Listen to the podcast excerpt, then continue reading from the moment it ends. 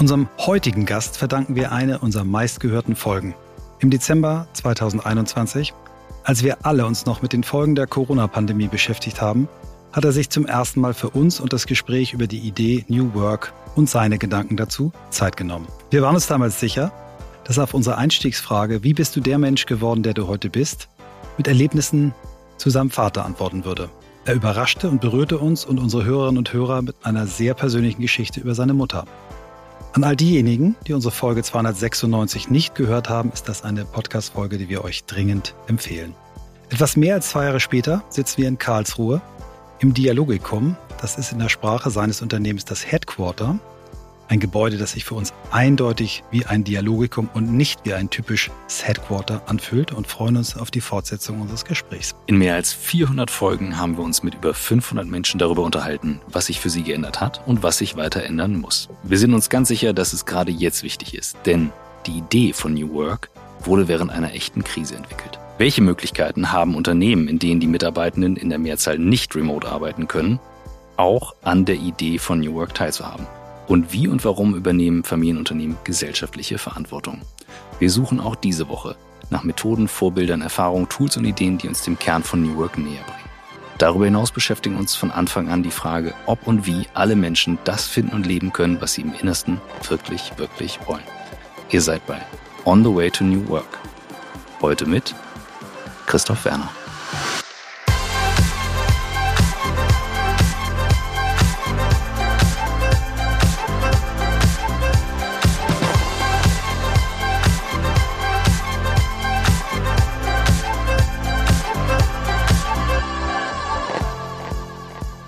Vielen Dank, dass wir beide sein dürfen. Ja, schön, dass wir uns wiedersehen. Seit Dezember 2021 ähm, ist eine Menge passiert. Ähm, damals haben dann auf einmal viele Leute gesagt, ja, jetzt können wir ja alle New Work, weil wir alle fehlerfrei Videokonferenzen machen können und von zu Hause aus arbeiten können. Und äh, zwei Jahre später titelt die Zeit mit einer Überschrift Kommt zurück und ähm, fordert darauf quasi oder beschreibt, wie Unternehmen wieder die Menschen zurück ins Büro beordern wollen. Und wir haben eigentlich in diesen sieben Jahren, die wir diesen Podcast jetzt fast machen, immer das, äh, die Meinung vertreten, die Idee New Work ist viel größer als die Frage, ob wir aus dem Homeoffice oder aus dem Büro arbeiten. Und sie ist vor allen Dingen viel größer als diese 20 Prozent Menschen, die diese Entscheidung überhaupt treffen können. Ähm, sie ist nämlich auch für die 80 Prozent, die in Krankenhäusern, in Einzelhandel, äh, bei der Polizei, in Schulen und überall dort arbeiten, wo es einfach wichtig ist, dass man bei den Menschen ist. Und äh, wir würden gerne mit dir genau hier einsteigen. Ihr habt noch, noch vor der Corona-Pandemie ein fantastisches Gebäude gebaut. Du hast uns damals eingeladen zu kommen, das anzuschauen. Wir hatten die Chance, ähm, auch hier schon im, wie nennt ihr es noch, euer, das, was andere Menschen Kantine nennen? Ein Kulinarium. Im Kulinarium, ja. auch das fühlt sich ganz eindeutig eher wie ein Kulinarium und nicht wie eine Kantine an. Wir durften hier schon essen, sitzen jetzt hier mit dir, fühlen uns mega wohl und äh, vielleicht fangen wir damit an. Wie hat sich das für euch seit dem Dezember 2021 als Unternehmen entwickelt? Was hat das mit dem Gebäude, mit den Menschen gemacht und wo stehst du heute mit deinem Unternehmen? Ja, also wir hatten das Glück, dass wir durch die Corona-Pandemie relativ gut durchgekommen sind, weil wir nicht schließen mussten. Gleichwohl hatten wir natürlich große Herausforderungen, weil sich einfach die Kundenströme sehr verändert haben und das Kundenverhalten sich sehr verändert hat in dieser Zeit. Äh, uns ist es gelungen, damit, äh, ich würde sagen, antifragil umzugehen im Sinne von Nassim Taleb. Das heißt, dass wir die Herausforderung, die das war und natürlich auch Stress für die Organisation, dass das äh, im Prinzip wie ein ja wie ein Fitnessgerät für uns war, um unseren Muskel der Innovationsfähigkeit und äh, des konstruktiven Umgangs mit neuen Situationen zu erüben. Und so sind wir dann äh, auch als Arbeitsgemeinschaft, denke ich, gestärkt daraus hervorgegangen. Und das war auch gut so, nämlich dann kam ja gleich äh, die nächste Herausforderung, das war das Problem mit den Lieferketten, äh, weil einfach durch die Corona-Pandemie die einfach äh, gestört waren. Und das nächste, was dann kam, war der Überfall der russischen Föderation auf die Ukraine mit den ganzen Auswirkungen, die das dann auch wieder gehabt hat auf äh, die Lieferketten, aber auch auf das Kundenverhalten. Äh, und diese allgemeine Verunsicherung, die wir in der Bevölkerung einfach sehen konnten. Äh, dieses Steigen der Energiepreise hat ja dann zur Inflation geführt, also auch die Zweitrundeneffekte, von denen man spricht, und damit plötzlich große Preissteigerungen seitens der Lieferanten, die wir haben. Auch eine Situation, die wir eigentlich so ganz, ganz lange nicht gekannt haben. Man muss eigentlich sagen, die Menschen, die heute die Dinge gestalten, haben das nicht erlebt. In mhm. Deutschland gab es es natürlich schon, aber das liegt schon sehr, sehr weit zurück. Das heißt, das sind äh, Situationen, wo es jetzt keine eingespielten äh, Vorgehensweisen gab, ne, sondern die man einfach finden musste. Und äh, auch da ist es uns zum Glück gelungen, äh, ganz gut durchzukommen, indem wir dann schnell es geschafft haben, äh, in dieser Situation dann herauszufinden, wie wir äh, uns darin profilieren können. Und somit hat das Unternehmen ganz gute Entwicklung gehabt. Vor allem ist das Schöne, dass die Entwicklung von DM jetzt eben nicht durch reine Filialexpansion möglich war, also einfach durch das Öffnen neuer Standorte, sondern dass wir wirklich auf bestehenden Standorten schöne Entwicklung sehen. Wir sehen, dass zunehmend Kunden sich für uns entscheiden. Das sehen wir an den sogenannten Kassenbons, ne, die ja jeden die wir statistisch sehen können. Wir sehen aber auch, dass die Warenkörbe in der Tendenz eher größer werden. Wir sehen auch, dass wir im Online-Geschäft gut vorankommen, dass unser ähm, unseren Service, den sogenannten Express, Express-Abholservice bei uns, dass der von den Kunden wirklich äh, geschätzt wird und vor allem, dass die Kolleginnen und Kollegen das auch gut leisten, äh, weil das sind natürlich alles neue Vorgehensweisen, die es so in der Vergangenheit nicht gegeben hat. Und da wir dem Kunden versprechen, innerhalb von zwei Stunden das abholen zu können, muss es natürlich dann auch klappen in den ganzen Prozessen, in den DM-Märkten. Also das hat, hat äh, sehr, sehr gut äh, funktioniert soweit. Und äh, so muss ich sagen, dass wir in dieser Situation, die nun mal gegeben war, glaube ich, als Arbeitsgemeinschaft gut damit äh, umgehen konnten, um darin besser zu werden. Und das ist genau das, was uns immer schon als Ziel vorgeschwebt hat, dieses antifragile Unternehmen zu gestalten. Also da sind wir, glaube ich, weitergekommen, aber wir sind natürlich noch mittendrin. Die Dinge mhm. verändern sich mhm. weiter. Die Krisen bestehen ja auch weiterhin und neue werden dazukommen. Für jemand, der das Konzept nicht kennt, es lohnt sich übrigens sehr mhm. zu lesen, die Bücher von Nassim Taleb. Ähm, Antifragilität, wie würdest du es beschreiben? Wie unterscheidet sich das zum Beispiel von Flexibilität auf Situationen mhm. zu reagieren oder, oder Resilienz? Ne? Mhm. Ja. Also er beschreibt es in seinem Buch Antifragilität, glaube ich, heißt es auf Deutsch, Antifragile, ähm, äh, ganz, ganz gut, indem er mal die Frage stellt, was ist denn das Gegenteil von fragil? Ja, also zerbrechlich ist mhm. ja die deutsche Übersetzung. Ne? Und ähm, er, er führt es dann aus, äh, indem er sagt, na, viele Menschen sagen, ja, das Gegenteil von fragil, von zerbrechlich ist robust. Und äh, zeigt dann auf an einem Beispiel, welches ich auch äh, gleich nochmal wiederholen kann, ähm, dass eben das Gegenteil von fragil nicht robust ist. Und zwar sagt er, stellt euch mal vor, so eine fragile Situation, ähm, ihr habt äh, Rotweingläser, die ja sehr dünnwandig sind bekanntlich, die wollt ihr verschicken. Und äh, wie macht ihr das? Na, ihr tut es in einen Karton, ne? Und dann macht ihr einen Aufkleber drauf und schreibt fragil oder zerbrechlich drauf. Und dann wird es dem, dem Postdienstleister übergeben und der lässt es dann mal fallen. Ne? Das geht über die Hochgeschwindigkeitsbänder in den Verteilzentren und äh, wird dann in irgendeinen Laden, äh, in irgendeinen Lieferwagen reingeworfen und dann wird es ausgeliefert und dann kommt es an. Und dann wird das Paket aufgemacht und dann sind Scherben drin. Also die unter dem Stress des Versands sind die Gläser kaputt gegangen. Und dann sagt er so, und das Gegenteil davon wäre ja also jetzt robust, ne? Also das heißt, was würde passieren? Man würde etwas, was eben nicht zerbrechlich ist, verschicken, beispielsweise einen Metallblock. Äh, gleiches Prozedere, es wird zur Post gebracht, zum Postdienstleister, das fällt mal runter, ne? stolpert jemand drüber, es geht über die Hochgeschwindigkeitsdistributionszentren, wird in den Lieferwagen äh, geworfen, kommt dann an und wird aufgemacht und der Metallblock ist da. Da sagt er, das ist nicht das Gegenteil. Weil in dem ersten Beispiel ist die Qualität von dem Ausgangsprodukt ja beim Empfang von niedrigerer Qualität gewesen. Also die, die waren zerbrochen. Der Metallblock hat sich aber nicht verändert. Das heißt, es ist nicht das Gegenteil. Das Gegenteil von dem ersten Beispiel wäre etwas, was versendet wird und was unter dem Stress des Versandes dann in einem besseren Zustand ankommt, als es abgeschickt worden ist. Das wäre das Gegenteil und dafür gibt es eigentlich keinen Begriff. Und das bezeichnet er dann mit Antifragilität. Und jetzt mal auf Organisationen übertragen, bedeutet es im ersten Fall ein, eine Organisation, die unter Stress eben im Prinzip auseinanderfällt. Der, der Gesichtspunkt der Robustheit wäre eine Organisation, die sich unter Stress nicht verändert. Mhm. Und das dritte, das Antifragile, ist eine Organisation, die unter Stress besser wird. Und das ist ein interessanter Gesichtspunkt, weil das einfach mal mit einem Begriff belegt wird mhm. und damit wird es handhabbarer. Damit kann man darüber mhm. sprechen. Und die Idee, eben eine antifragile Organisation zu ermöglichen, bedeutet eigentlich, eine lernende Organisation zu haben, weil wir lernen ja unter Stress. Mhm. Also unter, unter, unter neuen, unter neuen Verhältnissen kann man auch sagen, um es nicht so negativ auszudrücken. Mhm.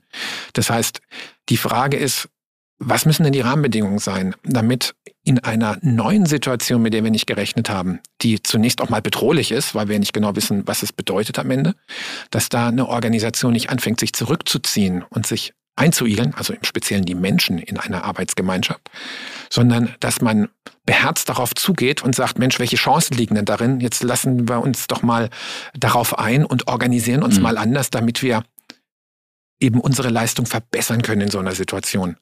Und bei dem würde ich jetzt sagen, ein Ergebnis davon ist, dass wir in dieser Idee des Omnichannel Retailings, OCR abgekürzt, also der nahtlosen Verbindung von Online und Offline, dass wir da wirklich deutlich vorangekommen sind unter den mhm. Rahmenbedingungen von Corona. Ihr habt ja damals ähm, den Versand organisiert aus den Filialen, nicht aus irgendwelchen Lagern, sondern aus den Filialen. Das heißt, die Mitarbeitenden, die eigentlich gewohnt waren, in der Filiale mit Kunden direkt zu arbeiten, wurden quasi zu Logistikfachkräften kurz umgebildet und haben das gemacht. Ihr habt zusätzlich euch auch noch gesellschaftlich eingebracht. Äh, Korrigiere mich bitte, ob ich es richtig sage. Ihr habt äh, Testzentren in den Corona-Schnelltestzentren Corona-Schnelltestzentren mhm. gemacht. Das heißt, ihr habt nicht nur, ihr seid nicht nur über euch selbst hinausgewachsen, was euer Verantwortung euren Mitarbeitern und euren Kunden gegenüber angeht, sondern auch der Gesellschaft. Das finde ich das Bemerkenswerte. Also ja, es war halt äh, eine Antwort auf die Frage, was können wir jetzt machen, damit es unseren Kundinnen und Kunden besser geht. Wenn wir nochmal zurückspulen, ne, das war ja die Situation, wo der Großteil des Einzelhandels äh, geschlossen war, auch die ganzen kulturellen Veranstaltungen mhm. haben nicht mehr stattgefunden. Und dann hatte sich die äh, Bundesregierung dann überlegt gehabt, wie das wieder geöffnet werden kann, unter der Maßgabe, dass die Infektionen nicht hochgehen. Und deswegen dann die Idee zu sagen, ähm, wenn sich Menschen freitesten, dann können die damit wieder beispielsweise Geschäfte besuchen oder wieder in Restaurants gehen und so weiter.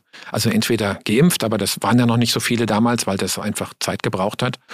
Äh, es gab dann schon Corona-Schnelltests, allerdings ähm, es musste ja eine gewisse Objektivität im Ergebnis haben, ne, damit es auch wirklich das äh, Testergebnis von jemandem war, der diesen Test auch tatsächlich gemacht hat. Also die Frage war, wer kann das tun? Und äh, mit dieser Frage haben wir uns bei dem auseinandergesetzt und haben uns dann gesagt, Mensch, wir haben doch jetzt äh, an vielen Standorten einfach auch Kapazitäten, um das zu machen, weil mhm. einfach nicht so viele Kunden da waren. Und ähm, wir haben ganz viele Menschen, die äh, als Druckistinnen und als Druckisten ausgebildet sind, also da auch eine gewisse Nähe haben. Und ähm, können wir denn nicht einfach Schnelltestzentren anbieten? Und dann haben wir das äh, gemacht. Und äh, wir hatten bis zu 523 Schnelltestzentren zu der Zeit, als es noch nicht überall Schnelltestzentren gab. Die sind ja, ja dann wie Pilze mhm. aus dem Boden geschossen und dann haben wir uns auch wieder zurückgezogen, auch weil die Umsätze dann wieder angezogen haben und wir einfach ähm, dann auch die Zeit mhm. so nicht mehr hatten.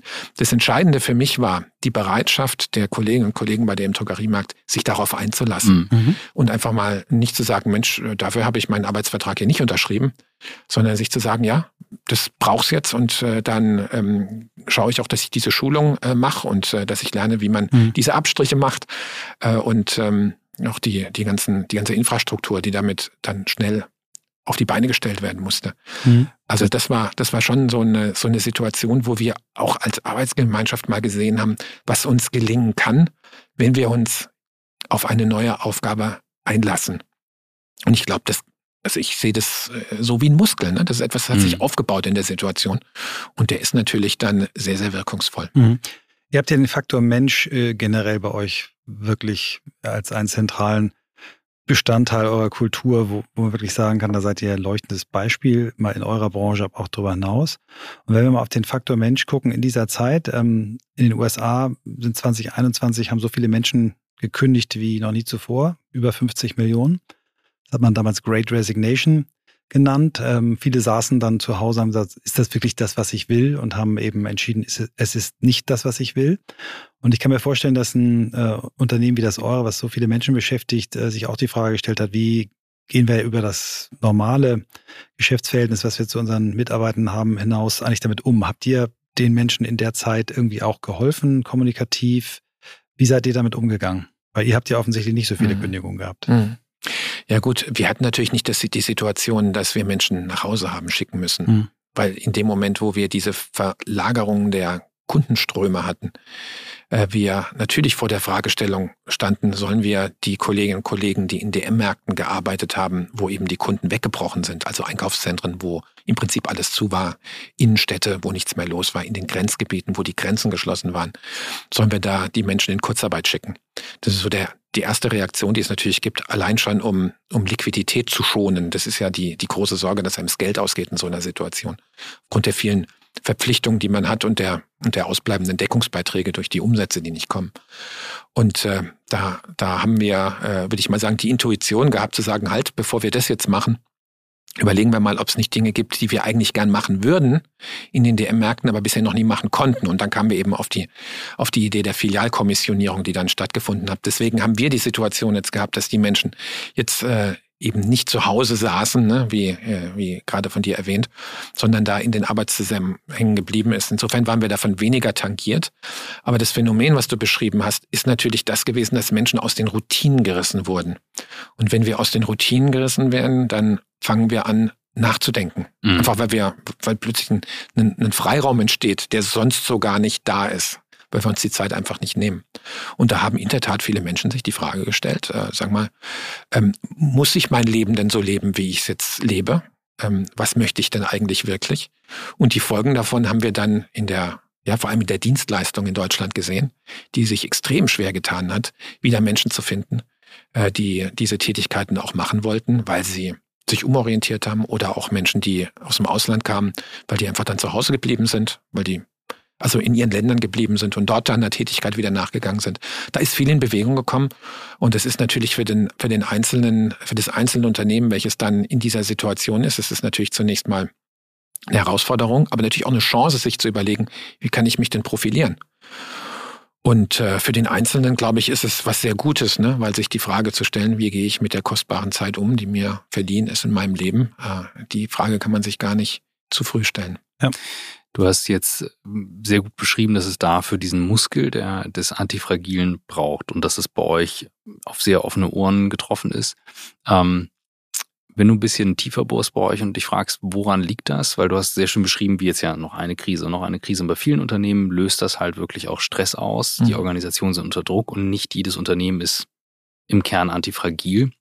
Was würdest du sagen, ist ein entscheidender Punkt bei euch, dass das so funktioniert? Oder ist ja. das Limit irgendwann erreicht oder geht das immer? Also, ich glaube, wir haben die Fragestellung halt gehabt. Also, wir haben uns mit dieser Frage beschäftigt. Und wenn, wenn wir uns mit einer Frage beschäftigen, werden wir natürlich auch sensibler wahrzunehmen, wo vielleicht Chancen bestehen, um Antworten auf diese Frage zu finden. Ne? Also, das ist, das ist schon mal grundsätzlich der Fall. Ich glaube, was bei uns auch dazu gekommen ist, und das hängt damit natürlich auch zusammen, ist, dass wir äh, uns immer schon mit der Frage beschäftigt haben, wie kann unsere Arbeitsgemeinschaft sich so aufstellen, dass der Einzelne in seiner Tätigkeit über sich hinauswachsen kann. Also keine Tätig, also keine Organisation oder kein Führungsprinzip, welches extrem nach dem Meisterprinzip funktioniert. Also autokratisch, ne, dass jetzt äh, hier in unserem Fall in Karlsruhe überlegt wird, was in den DM-Märkten umgesetzt werden soll und dass es in den DM-Märkten nur darum geht, die Dinge umzusetzen, die in Karlsruhe vorausgedacht sind. Also ein Abarbeiten im Prinzip. Sondern dass wir immer das Unternehmen äh, subsidiär gedacht haben, mit möglichst großen Verantwortungsfreiräumen und Gestaltungsfreiräumen bei den Menschen, die nah beim Kunden sind und die, die unmittelbar an der Aufgabe sind. Und das bedeutet natürlich eine gewisse Komplexität in der Organisation. Ähm, wir haben schon immer daran äh, geglaubt, dass es der richtige Weg ist, weil wir einfach beobachtet haben, dass zum einen sich das Umfeld halt immer dynamischer verändert. Äh, das hängt mit den Megatrends zusammen, die wir haben, also Digitalisierung und Individualisierung. Und äh, zum anderen, weil wir auch erlebt haben, dass wenn Menschen Freiraum haben, Menschen wirklich über sich hinauswachsen können. Also das ist einfach eine, Beobachtung, die wir gemacht haben. Und letzten Endes für uns als Arbeitsgemeinschaft geht es ja darum, dass wir langfristig für unsere Kundinnen und Kunden relevant bleiben, um im unendlichen Spiel des Wettbewerbs bestehen zu können. Also Wettbewerb kann man ja nie gewinnen. Ne? Also es ist ja immer nur, dass man mal besser ist als die anderen und dann kommt wieder ein neuer Spieler aufs Feld. Ne? Um ja, es wird bei euch nie abgepfiffen. Ne? Es, ist nicht so es wird nie abgepfiffen, genau. Beim Football vor zwei Tagen, das ist aber euch anders, ja. Genau, aber man kann trotzdem vom Feld äh, geschickt ja. werden. Ja. Und mhm. zwar dann, wenn, wenn die Kundschaft das Angebot, welches wir, also den Nutzen, mhm. den wir stiften, für nicht mehr relevant erachten oder mhm. die Leistung, die wir erbringen, für nicht mehr relevant sehen, dann ist es kein Nutzen so gesehen. Ne? Lass uns mal auf die, die Ebene, sagt sag die Filiale zu euren Geschäften oder wie? Was ja, ist wir, euer Wort? Wir, wir Ihr habt ja für alles ein Fachwort.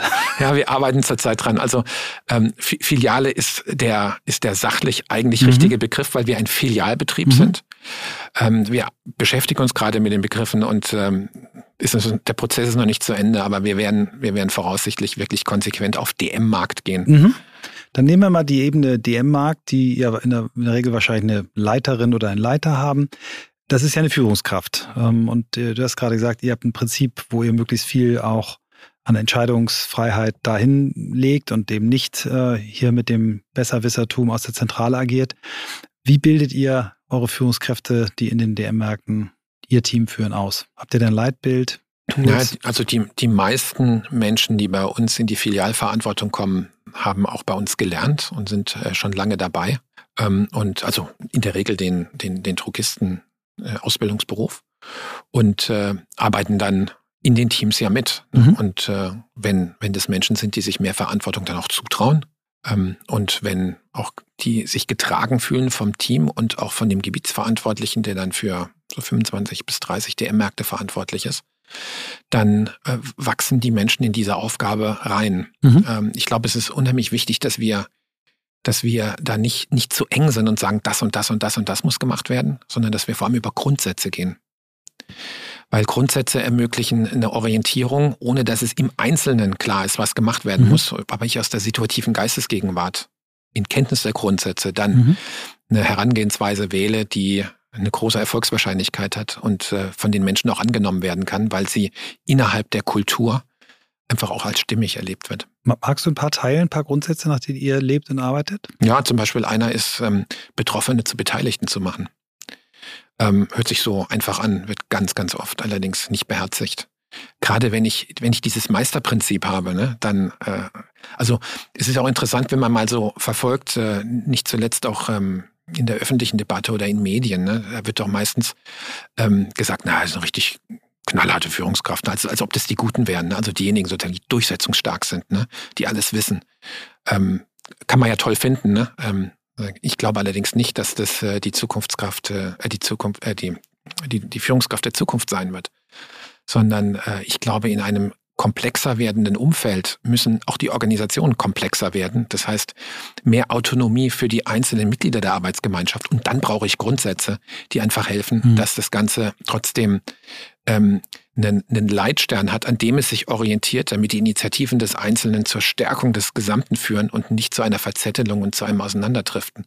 Und so ein Grundsatz von ähm, Betroffene zu Beteiligten zu machen, bedeutet, dass ich als Führungskraft nicht mich einfach hinstellen darf und verkünden und dann mit arbeitsrechtlichen Maßnahmen durchsetze, sondern dass ich mit den Teams oder mit denjenigen, die von den Entscheidungen betroffen sind, wirklich davor auch in den Dialog trete, dass ich verstehe, was die, was die, was die Bedürfnisse sind, dass die Ideen mit einbezogen werden. Und als Führungskraft muss ich natürlich trotzdem die Entscheidung treffen am Ende. Das ist klar, muss auch die Verantwortung dafür übernehmen. Aber wenn die Betroffenen zu Beteiligten gemacht worden sind, ist die Wahrscheinlichkeit, dass die Entscheidung eine wirklichkeitsgemäßere ist, einfach größer und auch die Bereitschaft der Menschen, die dann mit dieser Entscheidung arbeiten, damit konstruktiv umzugehen, auch größer. Das heißt, die Wahrscheinlichkeit, dass die Entscheidungen ähm, auf dem Weg zum Erfolg einen entscheidenden Schritt voranführt, ist einfach wesentlich größer. Wie blickst du vor dem Hintergrund auf das, was dann nach der Great Resignation kam? Also eine große Welle an Entlassungen in den USA losgetreten, eigentlich Ende 22 äh, von Elon Musk himself, als er dann Twitter, ich glaube, von 7.500 Leute auf 1.800 Leute ähm, runter, wie nennt man es, runterbekommen hat, aber das ist zu positiv, nee, runtergestutzt hat, gar nicht mehr aktiv, weil einfach so viele Leute auch gegangen sind. Egal. Das hat gefühlt eine Legitimation ausgelöst bei vielen anderen Unternehmern in den USA. Das für mich für das Gegenteil von dem spricht, was du gerade beschreibst. Betroffene zu Beteiligten zu machen und zu sagen, okay, hier hat sich ein Markt geändert, eine Situation geändert, etwas geändert. Also da ist die Frustration sehr groß. Wohlgemerkt sind das jetzt nicht Kräfte in Filialen, sondern häufig sehr gut bezahlte Entwicklungskräfte, Entwickler.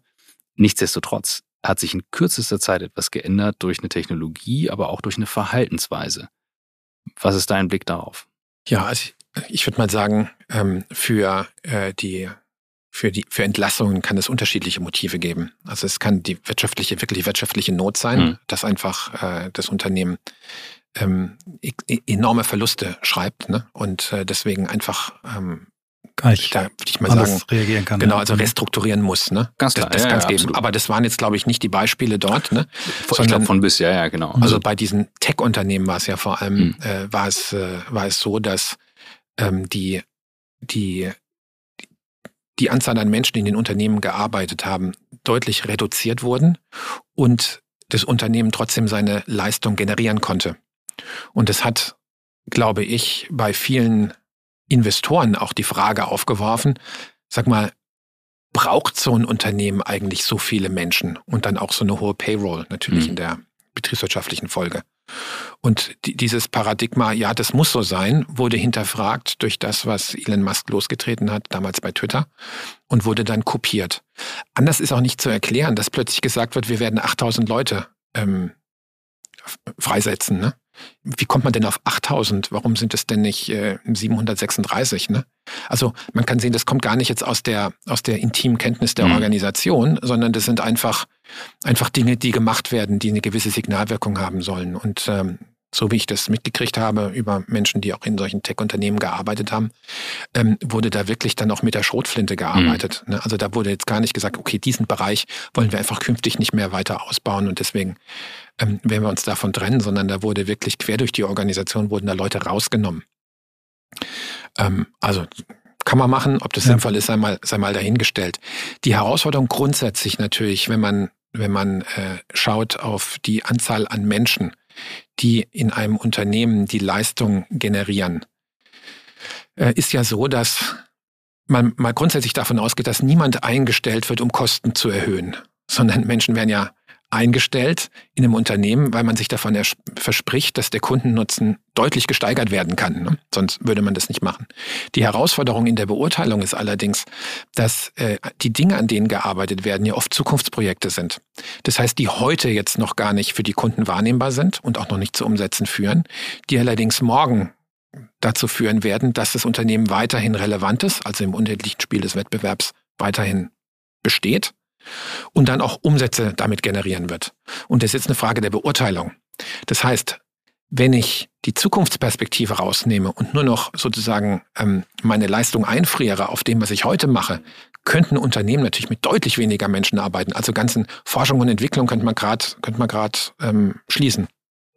Aber das ist natürlich jetzt nicht sehr, nicht sehr langfristig gedacht.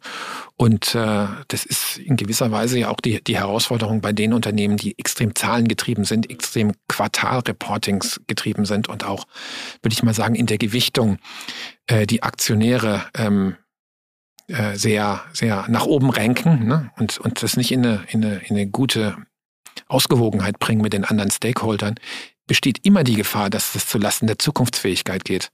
Dass man eben gerade bei den Zukunftsprojekten spart. Und äh, die Beispiele kann man überall sehen. Ich glaube, ein konkretes Beispiel in, in Deutschland zurzeit ist Galeria Kaufhof. Mhm. Ähm, Galeria Karstadt Kaufhof heißt ja, ne, die jetzt durch die dritte Insolvenz gehen. Mhm.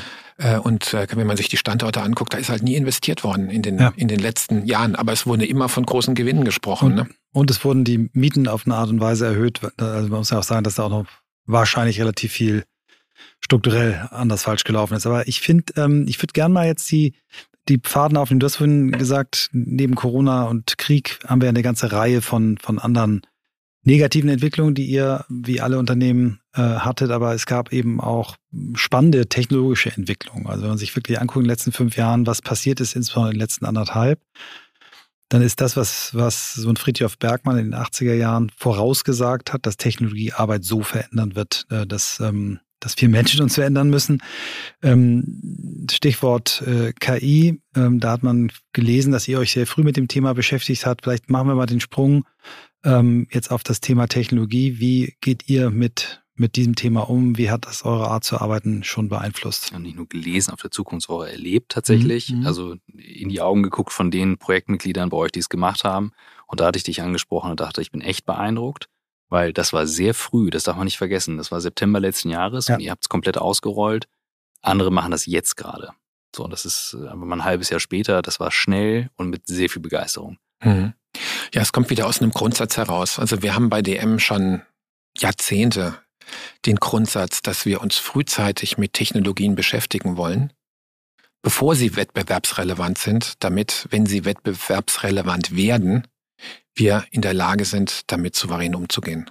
Das ist ein Grundsatz, den haben wir schon ewig. Also gefühlt ewig. Und äh, aus dieser Haltung heraus ähm, ist es dann eben auch so gewesen, als äh, dann äh, Chat-GPT auf äh, sozusagen die Schlagzeilen gemacht hat. Und da würde ich sagen, das war so Anfang 2023. Äh, ähm, ich glaube im November im Jahr davor ist es mhm. sowas, aber das hat noch nicht so eine große öffentliche Wirkung gehabt. Das war dann so, ich glaube im Februar rum ging es dann so richtig los, äh, dass darüber berichtet wurde und dass man das auch im Internet ausprobieren konnte, wenn man denn zugelassen wurde. Am Anfang war das ja auch ein Engpass. Ähm, haben sich dann die Kolleginnen und Kollegen äh, in unserer äh, Tochter in unserem Tochterunternehmen DM Tech, welches die IT-Dienstleistung für die DM-Gruppe erbringt, damit einfach auseinandergesetzt und haben dann geschaut, wie, kann, wie können wir das denn so machen, dass das datenschutzkonform ist und vor allem, dass es auch so ist, dass ähm, die Dinge, die dann damit geschehen, innerhalb des, der Unternehmensinfrastruktur bleiben. Mhm. Weil viele Unternehmen mussten ja dann den Mitarbeitern verbieten, mhm. äh, ChatGPT im beruflichen Kontext zu verwenden, einfach weil es nicht datenschutzkonform war und weil es einfach passieren konnte, dass Dinge, die dann man da reingegeben hat, mhm. in der in dem Algorithmus auch verarbeitet werden und dann plötzlich dazu führen, dass auch vielleicht die Mitbewerber dann ähm, gewissen gewisse Einblicke bekommen, die sie, die sie so nicht haben sollten.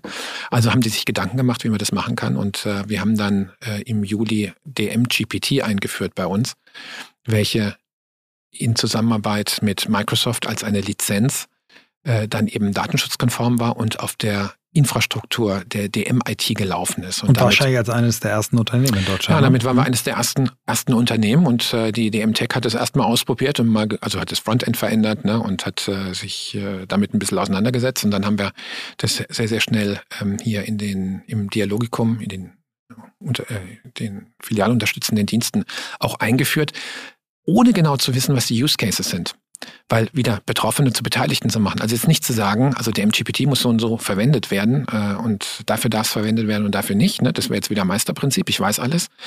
Ähm, sondern zu sagen, das ist der MGPT, das go, go funktioniert so und so. Ne? Also schon mhm. gucken, dass die Menschen auch verstehen, was ist es denn mhm. und wie gehen wir auch damit um. Also beispielsweise, dass da, dass es da keinen Log gibt, ne, der genau verfolgt, was die Einzelnen eingeben, was dann ausgewertet wird, ne, sondern dass es wirklich äh, auch datenschutzkonform ist. Auch gerade mit dem Betriebsrat da eng zusammengearbeitet, damit es auch von allen unterstützt werden kann. Und dann sagen so, und jetzt steht es zur Verfügung und damit könnt ihr jetzt einfach mal experimentieren. Jeder in seinem Aufgabenfeld mal gucken, ob vielleicht durch DMGPT äh, gewisse Dinge, die gemacht werden, anders gemacht werden können. Ähm, dann auch äh, die Möglichkeit geschaffen, dass die Menschen im Unternehmen sich immer wieder darüber austauschen, sondern sich gegenseitig auch inspirieren, zusammentragen, was für Erfahrungen gemacht werden. Und dann natürlich das Tool nach und nach auch weiterentwickelt, ne? durch die Erschließung zusätzlicher Datenquellen äh, mhm. und äh, auch die an den Algorithmen gearbeitet. Und äh, damit entwickelt sich ein souveräner Umgang, der im Moment noch auf kleiner Flamme natürlich, aber doch das Potenzial hat, dann viel zu bewegen in der Art und Weise, wie wir unsere Leistungen für unsere Kundinnen und Kunden erbringen äh, und wie wir uns auch intern organisieren. Und äh, ich glaube, da sind wir, sind wir ganz gut unterwegs, auch wenn wir wirklich noch in den Kinderschuhen stecken, mhm.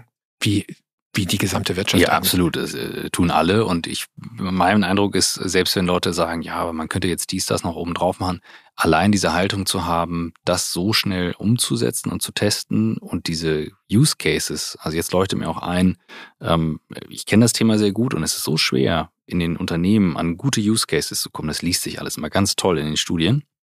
aber wirklich dann wieder dieses Prinzip, Betroffene zu Beteiligten zu machen und darüber dann zu gehen. Ähm, einer der Betroffenen warst du ja auch selbst. Wie ist dein Umgang mit Arbeit, seit es diese Technologien gibt? Wie nutzt du die ganz persönlich mal? Das würde mich aber interessieren. Ja gut, meine, meine Tätigkeit ist natürlich jetzt nicht so, nicht so strukturiert in den Prozessen, ne? wie viele Kolleginnen und Kollegen im Unternehmen.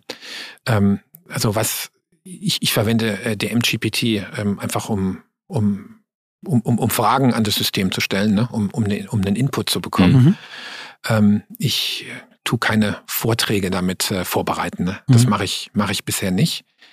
Ähm, insofern habe ich jetzt keine Anwendung, die jetzt unmittelbar äh, und ich benutze keine PowerPoints auch. Ne? Also mhm. so, so, so, so Sachen, äh, da habe ich keinen, keinen direkten Use Case jetzt dafür. Aber was ich sehr, sehr interessant finde, und das ist auch eine echte Fragestellung für mich mal nach vorne, ist, dass unser ganzes Suchverhalten sich ja verändert. Mhm. Ne? Also bisher wollte ich eigentlich, habe hab ich eine Frage gehabt ähm, und habe dann ähm, eigentlich Referenzen gekriegt. Also unterschiedliche ja, Links, ne, die mir jetzt auf Google beispielsweise angezeigt wurden. Ähm, so gesehen habe ich keine Meinung bekommen, sondern habe eine Auswahl gekriegt von unterschiedlichen Zugängen. Äh, über diese Large Language Models kriegt man jetzt eigentlich Meinungen.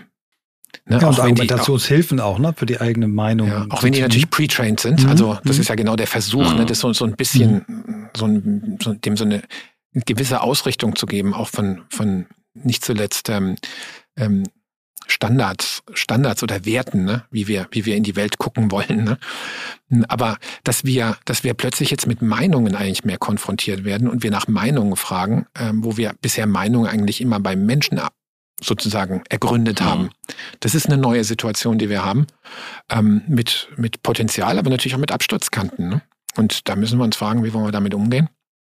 Und natürlich auch die Frage, wie wird es sein, wenn auch im, im Netz zunehmend maschinengenerierte Inhalte verfügbar sind, äh, die ja dann auch wieder herangezogen werden können bei der Ausgabe von Antworten auf Prompts. Ne? Also mhm. ähm, ich glaube, sich mit diesen Fragen auseinanderzusetzen, ist vor allem das, was, was mich beschäftigt.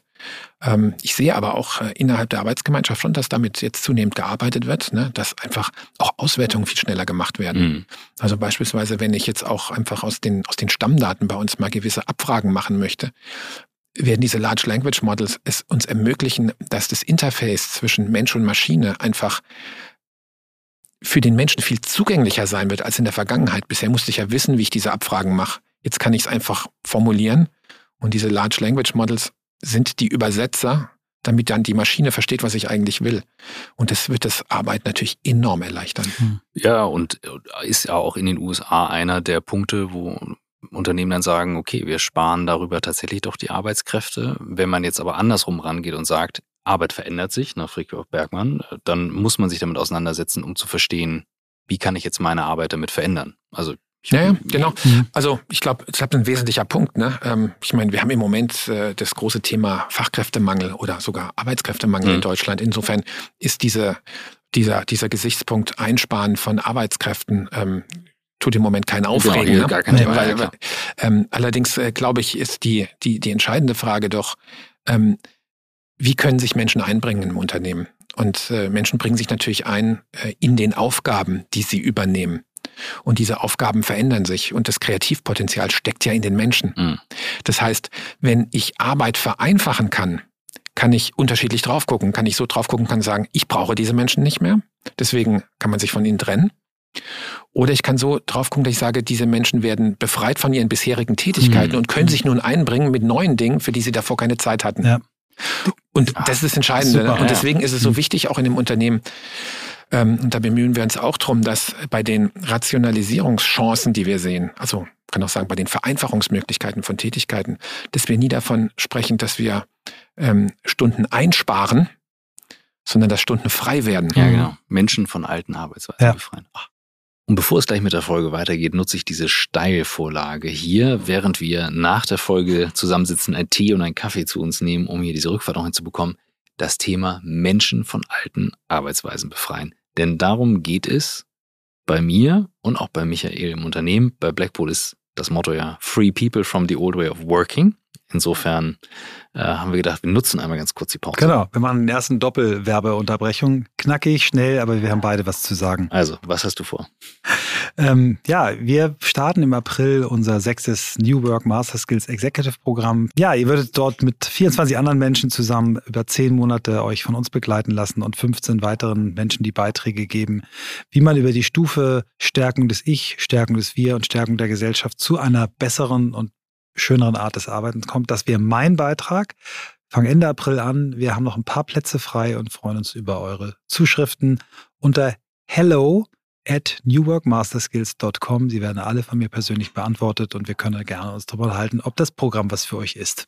Und ihr könnt mir einfach unter christoph at blackboard.com eine Mail schreiben, denn äh, so wie wir Menschen von der alten Arbeit befreien, ist genau das, was Christoph Werner gerade gesagt hat beim Thema KI. Die große Frage, wie bekommen wir das ins Unternehmen, ist nicht, räumen wir ein Tool aus, sondern wie können Menschen das anwenden? Das heißt, was ist wirklich der Use Case? Wie gehe ich damit um? Er hat so schön von den Betroffenen gesprochen, die Betroffenen zu Beteiligten zu machen. Genau das machen wir zum Beispiel mit dem AI Enablement Day, den wir hier auch auf YouTube schon mal geteilt haben, für diverse Unternehmen durchgeführt haben und helfen eben euch wirklich diese neue Technologie, die ganz, ganz, ganz klar für neues Arbeiten steht und die Arbeitswelt verändert, ins Unternehmen zu bringen und alle dabei mitzunehmen. Und da sage ich einfach, die Mails an christoph.blackboard.com lese ich fast alle. Nein, ich lese sie alle. Genauso wie ich die hello at newworkmasterskills.com alle lese. Aber christoph.blackboard.com ist wirklich meine E-Mail-Adresse. Super, ja. Also, wir bedanken uns und gehen weiter zurück Jetzt zum viel Podcast. Spaß mit dem Rest der Folge. Ich finde es fantastisch und man kann eben auch den Unterschied sehen, wenn du dir anguckst, äh, wenn Menschen, die Berufe haben, wo sie sagen, okay, die sind bedroht, sich entweder so abkapseln und sagen, also zum Beispiel Designer und sagen, nee, ich mache das weiter wie bisher, weil hm. und andere, die sagen, nee, ich umarme das und kann auf einmal ein ganz anderes Level an Schaffenskraft äh, erzielen und bin dann auch besser als die Maschine alleine ist oder Leute, die eben den Background Designer nicht haben. Ich habe zum Beispiel mir in der Agentur, die ich mitgegründet habe, Mika Hase heißt die, die hat äh, im November 22 angefangen, während einer Krankheitsphase äh, mit Midjourney Bilder zu prompten, hat jetzt fast 50.000 Bilder gepromptet. Gilt jetzt als eine, eine führende AI-Künstlerin in Deutschland und macht Sachen, wo man, also sie hat so ein Projekt gemacht, da hat sie äh, angeregt durch Richard Avedon, einen berühmten Fotografen, der hat mal in Amerika ein halbes Jahr lang rumgereist und hat äh, im Midwestern Amerikanerinnen und Amerikaner fotografiert. Das hat sie mal mit, mit Journey gemacht, hat sechs Stunden gebraucht. Und aber man denkt jetzt nicht, das ist jetzt unterirdisch gegen das, was im Original passiert. Das ist völlig anders und natürlich ein bisschen verrückter auch. Aber man kann heute Zeit sparen und trotzdem ist das Auge einer Designerin, die dann eben in, in Iterationsschleifen immer wieder dieses Programm auch durch Prompts immer weiter zur Höchstleistung bringt. Das ist doch die Kunst, dass wir sagen, die, die Arbeit, so wie du es gesagt hast, Christoph, die Kapazität wird frei, dann noch besser, noch kreativer zu sein und eben diese Routinetätigkeiten, ja, also in der Bildbearbeitung mhm. selber drei Stunden rumschrauben, bis man irgendwas schön gemacht hat, nicht mehr machen muss. Aber das ist eine Haltung. Das ist eine Frage von ja. Haltung, von Grundsätzen, an die viele Menschen an diese Kapazität gar nicht rankommen, weil sie dann doch eher zu und dicht machen. Und mhm. ja, es braucht, es braucht halt beides. Ne? Auf der einen Seite braucht es die Arbeitsgemeinschaft, also die Organisation, die auch diesen Freiraum zulässt, ja. dass neue Ideen ausprobiert werden können. Es braucht aber natürlich auch die Mitglieder der Arbeitsgemeinschaft, die bereit sind, sich auf neue Tätigkeiten einzulassen. Mhm. Also es braucht beides. Ne? Also es bringt nichts, wenn es Freiräume gibt, aber keine Menschen, die diese Freiräume auch ergreifen wollen, sondern die darauf beharren, ich möchte die Dinge aber weiterhin so machen wie bisher. Ähm, auch wenn diese Tätigkeit anders und, und, und, und effektiver äh, durch durch eine Automatisierung gemacht werden kann. Und es braucht äh, das Unternehmen, welches den Freiraum auch gibt, damit Menschen, die diesen Impuls haben, es auch tatsächlich tun können. Und äh, ich glaube, das verstärkt sich dann auch gegenseitig. Mhm. Ne? Mhm. Einer dieser Freiräume, die ja häufig gefordert werden, weil es auch so eine schöne Headline ist, ist die Vier-Tage-Woche als neuer Standard. Und Versuch und Experiment wird wild diskutiert auf allen Ebenen und getestet und gemacht und getan. Ich bin immer ein bisschen sarkastisch, wenn ich sage, ja, wenn wer vier Tage möchte, soll schneller arbeiten. Damit meine ich natürlich auch smarter mhm. Dinge einsetzen, so die Tools nutzen, aber ich sage immer unterm Strich, work faster. Mhm. das ist mein mhm. Motto. Ähm, nichtsdestotrotz konnten wir uns auch mal nicht vorstellen, dass es irgendwann eine Fünf-Tage-Woche gibt. Früher, als das äh, alles äh, zustande kam, wir haben das auf der, auf der Zukunftswoche, hatten wir das diskutiert, das Thema. Ähm, Siehst du das als einen gangbaren Weg, als Freiraum oder siehst du ein, eine Gesamtgesellschaft als eine Gesamtarbeitsgemeinschaft, die halt auch in irgendeiner Form das ausgewogen braucht, damit nicht immer sagen, ja, die einen dürfen und die anderen dürfen nicht. Das ist ja ein bisschen wie in eurer Arbeitsgemeinschaft. Ja, also ich meine, vier Tage Woche, ähm, ich glaube, das ist ja ein bisschen ein Euphemismus. Ne? Mhm. Also es geht ja darum, so wie die Diskussion oft geführt wird, dass statt fünf Tage vier Tage gearbeitet wird für das gleiche Einkommen wie bei fünf Tagen. Ne? Also eine Frage der Produktivität letzten ja. Endes, um Unternehmen sich das leisten können. Ah, ich finde, diese, diese Diskussion wird äh, nicht sauber geführt. Ne? Überhaupt Weil nicht, natürlich nein. kann man vier Tage arbeiten, indem man in Teilzeit geht. Also die, die Frage ist ja eigentlich, wie soll die, wie soll, äh, wie viele Stunden soll Vollzeit künftig sein? Mhm. Das ist die eigentliche Frage. Ne? Mhm. Genau, das ist die Kernfrage. So, und jetzt ist die Frage, können, können sich die Unternehmen äh, das, das, äh, das erlauben? Ne? Das kommt auf jedes einzelne Unternehmen mhm. an. Ähm, was wir ja heute auch schon haben in den Unternehmen, ist eine Differenzierung bei den Einkommen. Ja, also ähm, auch wenn Menschen 37,5 Stunden arbeiten, wie jetzt äh, in, in der Einzelhandelsbranche, ähm, heißt es ja nicht, dass alle gleich viel Einkommen beziehen. Also da gibt's ja auch schon unterschiedliche oder, oder Differenzierung.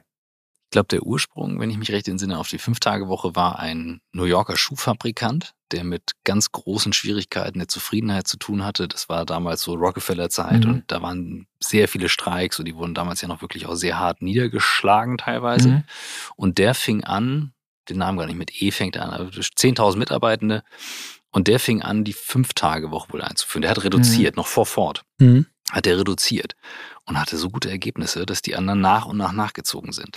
Ja, gut. Und mhm. genau, also ich sehe es genauso, die Diskussion muss anders geführt werden, ja. weil du musst sagen, ist vier Tage das neue Vollzeit? Geht das überhaupt? Geht das mit solchen Tools? Geht das in allen Bereichen? Wie zu, würde man zu welchen, machen? zu welchen Einkommen? Ich meine, genau. was ja, was ja, wenn man mal zurückgeht, ne, und das war ja das auch was, was Ford verstanden hatte einfach, ne, ist, dass äh, eine Konsumgesellschaft nur dann funktioniert, wenn Menschen auch konsumieren können. Ja, genau.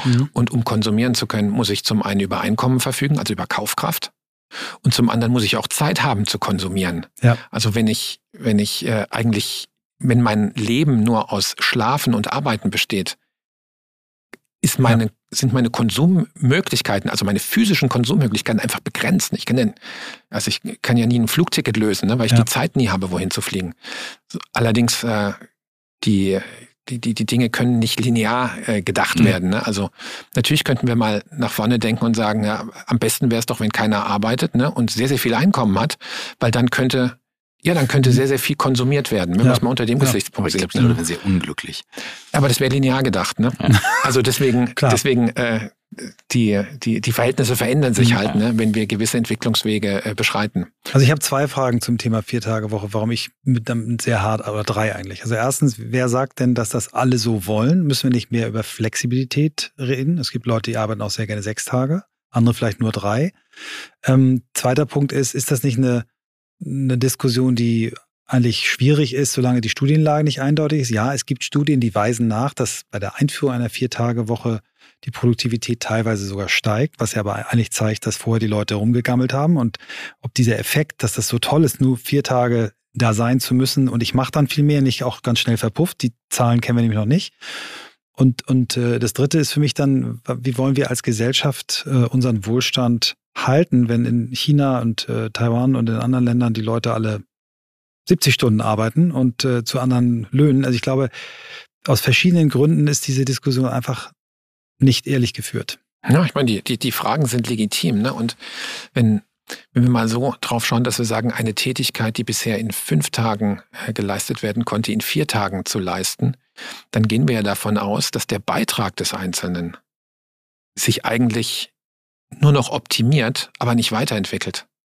Ja. Und jetzt ist, jetzt ist die eigentliche Frage ist doch, ähm, arbeiten Menschen, bringen Menschen sich gerne ein in einer Arbeitsgemeinschaft? Das ist die, das die eigentliche mhm. Frage. Ne? Mhm. Und äh, ich bin, bin ganz bei dir. Ich glaube, das Entscheidende ist die Flexibilisierung. Ne? Wir, wir, ich glaube, wenn wir wirklich nach vorne kommen wollen, müssen wir die Möglichkeiten, ähm, sich in Arbeitsgemeinschaften einzubringen, flexibilisieren. Mhm. ähm, dass es mehr Möglichkeiten gibt, wie das gemacht werden kann. Jetzt gibt es natürlich die ganzen Gesichtspunkte des Arbeitsschutzes, des Gesundheitsschutzes und äh, da dürfen wir auch nicht alles über einen Leisten schlagen. Es macht mhm. natürlich einen großen Unterschied, ob ich ein, ein ähm, sagen wir mal, ob ich ein jemand bin, der in einem Krankenhaus arbeitet, mhm. äh, in einem Operationssaal. Da sind da müssten wir, müssten wir sehr, sehr drauf achten eigentlich, wie viele Stunden gearbeitet wird. Ja. Das Interessante ist ja, dass genau da wenig die, drauf geachtet wird, wenn Sie, mit Menschen sprechen, wenn Sie mit Menschen sprechen, ja. die in diesen, in diesen Unterne also in diesen ähm, äh, Krankenhäusern arbeiten. Aber da, wo die Gefahr nicht sonderlich groß ist, dass wirklich großer Schaden entsteht, wird es zum Teil sehr, sehr pingelig überwacht. Ne? Also da ist schon eine, schon eine gewisse Inkonsistenz in der Art, wie wir, wie wir mit den Dingen äh, umgehen. Aber letzten Endes ähm, und deswegen ist vielleicht der Fachkräftemangel, den wir im Moment beobachten, eine ganz, hat auch eine, hat auch eine positive Seite. Manch ein Unternehmen muss sich einfach die Frage stellen, wie denn die Rahmenbedingungen sind, die den Menschen, die dort arbeiten, auch wirklich gegeben werden. Ich denke gerade auch in der Gastronomie, wenn man mit Menschen spricht, die dort arbeiten. Also ich staune da manchmal, was ich da so höre, ne? Von, mhm. ähm, von Arbeitsplänen, ne? wie, die, wie die erstellt werden, ne? wie da die Arbeitszeiten zugewiesen werden. Ähm, das muss nicht so sein, wenn man, wenn man ein bisschen, bisschen mehr Geist auf Arbeit anwenden würde in der Organisation. Also da könnten die Rahmenbedingungen auch so sein, dass sich vielleicht mehr Menschen entscheiden, in der Gastronomie zu arbeiten. Ja, 100, 100 Punkte. Also das sehe ich ganz genauso und das fängt bei uns als Individuum, die auch dort Gast sind, an. Also wir haben einen Einfluss, wir können mehr Trinkgeld geben, wir können mehr Wertschätzung geben, wir können die netter behandeln, wir können die loben, uns bedanken. Und ähm, ja, wir werden, wenn wir es nicht tun, auch sehen, dass es immer, immer weniger Restaurants gibt und wir dann auch immer mehr dafür bezahlen müssen. Ja, wenn, wenn, wenn die Dinge knapp werden, ja. steigt der Wert. Ne? Ja. Mhm. Wo wir wieder bei der Antifragilität sind und wie wir darauf reagieren. Wir hatten eigentlich noch zwei Themen. Ich klammer eins aus, vielleicht machen wir mal eine dritte Folge und würde super gern noch, äh, ich weiß, dass Christoph auch im Herzen liegt, einmal auf deinen äh, Vater zu sprechen kommen, den wir beide mal in Hamburg bei der NWX kennengelernt haben, der uns auch damals äh, zu einem Gespräch zugesagt hatte und äh, mussten den Termin dann leider absagen. Ähm, und er hat uns in unserer Arbeit sehr beeinflusst. Ähm, wir haben uns mit seiner Idee des bedingungslosen Grundeinkommens, die er ja wirklich in Deutschland maßgeblich nicht nur kommunikativ vertreten hat, sondern auch durch Förderung eines Lehrstuhls und äh, vielen Schriften wirklich befeuert hat und seiner Idee auch äh, Steuergesetzgebung radikal zu vereinfachen. Und ich will das mal unter die Klammer nehmen, sein gesellschaftliches Engagement darüber, wie wir mit Arbeit und Leistung in Deutschland umgehen. Inwieweit hat dich das geprägt ähm, und vor allen Dingen, wie führst du das fort? Führst du das fort? Ist das ein Thema, was deine Arbeit und dein Leben beeinflusst? Ja, also ähm, natürlich hat mich das hat mich das auch beschäftigt, ne, weil ich natürlich die Chance hatte, mit ihm oft darüber zu diskutieren und das auch zu, zu verfolgen, auch den, den Weg, den er da gegangen ist, weil das war für ihn ja auch ein Erkenntnisprozess. Ne. Ähm, seine, die Frage, die, die meinen Vater sehr beschäftigt hat, ist, ähm, wie müssen die Rahmenbedingungen gestaltet sein, damit das Menschliche sich im Menschen regen kann? Ja, äh, darauf hat er versucht, bei DM Drogeriemarkt äh, Antworten zu finden. Äh, das kann man in seiner Autobiografie die heißt, womit ich nicht gerechnet habe, auch, äh, glaube ich, ganz gut nachvollziehen, weil er da äh, die, die Entwicklung von DM als Unternehmen auch beschreibt, welches ja durch unterschiedliche Phasen auch gegangen ist. Und am Ende seines Lebens, als er operativ bei DM nicht mehr tätig war, hat er es dann auf unter gesellschaftlichen Gesichtspunkten gesehen, also sozusagen makroökonomisch und nicht mehr mikroökonomisch. Und äh, da war eben seine Erkenntnis, dass äh, die Menschen sich dann vor allem kreativ einbringen, wenn sie nicht unter der unter dem Druck sind äh, der Existenzsicherung, mhm. dass sie dann über sich hinauswachsen können. Ich glaube, im Moment ist die Diskussion in Deutschland schwierig, weil äh, mit dem Bürgergeld haben wir eine Situation, dass das sogenannte Lohnabstandsgebot nicht mehr äh, nicht mehr berücksichtigt wird. Und beim Bürgergeld ist ja nicht so, dass es ein bedingungsloses Grundeinkommen ist, sondern das ist ja in gewissen, unter gewissen Voraussetzungen wird es ausgezahlt und wenn diese Voraussetzungen nicht mehr da sind, wird es nicht mehr ausgezahlt. Das heißt, es führt dazu, dass natürlich jemand sich überlegt, der Bürgergeld bezieht, wenn ich jetzt eine Arbeit aufnehme, stehe ich dann ökonomisch besser da oder schlechter da mhm. und was bedeutet das für, mein, für meine Lebensführung? Und wenn die Entscheidung so ist, dass ich ähm, Bürgergeldbezieher bin und über mein Zeitbudget frei verfügen kann, äh, dann die Option habe zu sagen, ich gehe einer, einer Tätigkeit nach, äh, vielleicht in einer, in einer Organisation, die sehr, sehr restriktiv ist, ne, wo ich eben sehr, sehr wenig Freiheitsgrad habe äh, und dafür mein Zeitbudget einschränken muss und am Ende nicht mehr Geld auf dem Konto habe, ähm, wie entscheide ich mich dann? Ich glaube, da kann man keinen einen Vorwurf machen, wenn er sagt, dann beziehe ich doch lieber weiterhin Bürgergeld. Ne? Ähm, das ist, liegt im Design. Ne? Mhm. Und deswegen hat es das Grundeinkommen als äh, Diskussionsbeitrag im Moment extrem schwer, weil die Menschen das nicht auseinanderhalten. Ja. Ist, und da braucht man nicht mal so weit bis zum Bürgergeld gehen, betrifft Mütter, die aus dem Berufsleben rausgehen, weil die Familien schlechter gestellt sind äh, und sagen, es lohnt sich nicht wieder zurückzukommen. Da sind wir in Deutschland auf einer der Top fünf Plätze weltweit, glaube ich. Also ist, das Design ist. Also Worst fünf Plätze. Ja, ja, Worst fünf Plätze, ja, genau. Ja, also, aber was ich sagen wollte, mhm. ist, ne, dadurch, dadurch ist die Diskussion um das bedingungslose Grundeinkommen im mhm. Moment, das hat einfach einen schweren Stand, ja. ne? Ja, weil, ja, weil da müsste man nochmal so, so grundsätzlich rangehen. Ne? Aber ich, ich glaube, der Ansatz, ne, dass, dass äh, wenn, wenn Menschen äh, ein bedingungsloses Grundeinkommen hätten, was jetzt ja kein Rieseneinkommen ist, ne, sondern das wäre in der Definition ein zwar bescheidenes, aber menschenwürdiges Leben, welches den Menschen ermöglicht, am gesellschaftlichen Leben teilnehmen zu können. Mhm. Ja? Ähm, und dann die Möglichkeit hinzuzuverdienen, wenn ich einer Tätigkeit nachgehe. Ähm, darin liegt glaube ich, sehr, sehr viel ja, Kraft. Ja, ne? Ja. Die ganze Frage der Finanzierung ist, die man dann sofort bekommt. Ja, das lässt sich alles nicht finanzieren. Ähm, da gibt es Ansätze, wie das gemacht werden könnte in der Tat. Ne? Auch die Frage der, der, äh, der Veränderung unserer, unseres Steuersystems, ne? mehr auf Konsumsteuer zu gehen, genau. mit aber entsprechenden Freibeträgen, um da ähm, nicht eine Ungerechtigkeit zu haben, die sonst im System liegen könnte.